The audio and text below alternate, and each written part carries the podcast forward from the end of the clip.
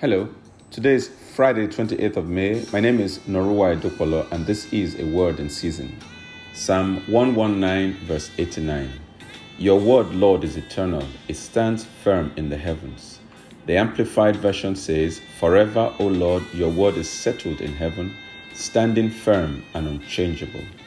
As Christians, we will meet with opposition.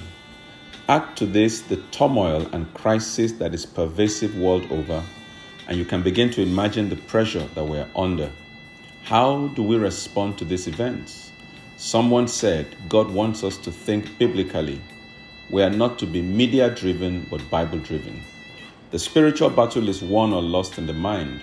We must think and respond biblically to what is happening around us, knowing that the Word of God hasn't changed and that it will never change.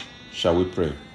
I want you to say, Father, help me to remain stable and anchored on Christ, the solid rock, in the midst of all that is happening in Jesus' name. Yes, Father, that's our prayer today that we will be anchored on Christ Jesus, that we will be unwavering, we will be firm, and will stand. And no matter what we are facing, we know that we shall come out triumphant in Jesus' name. Amen.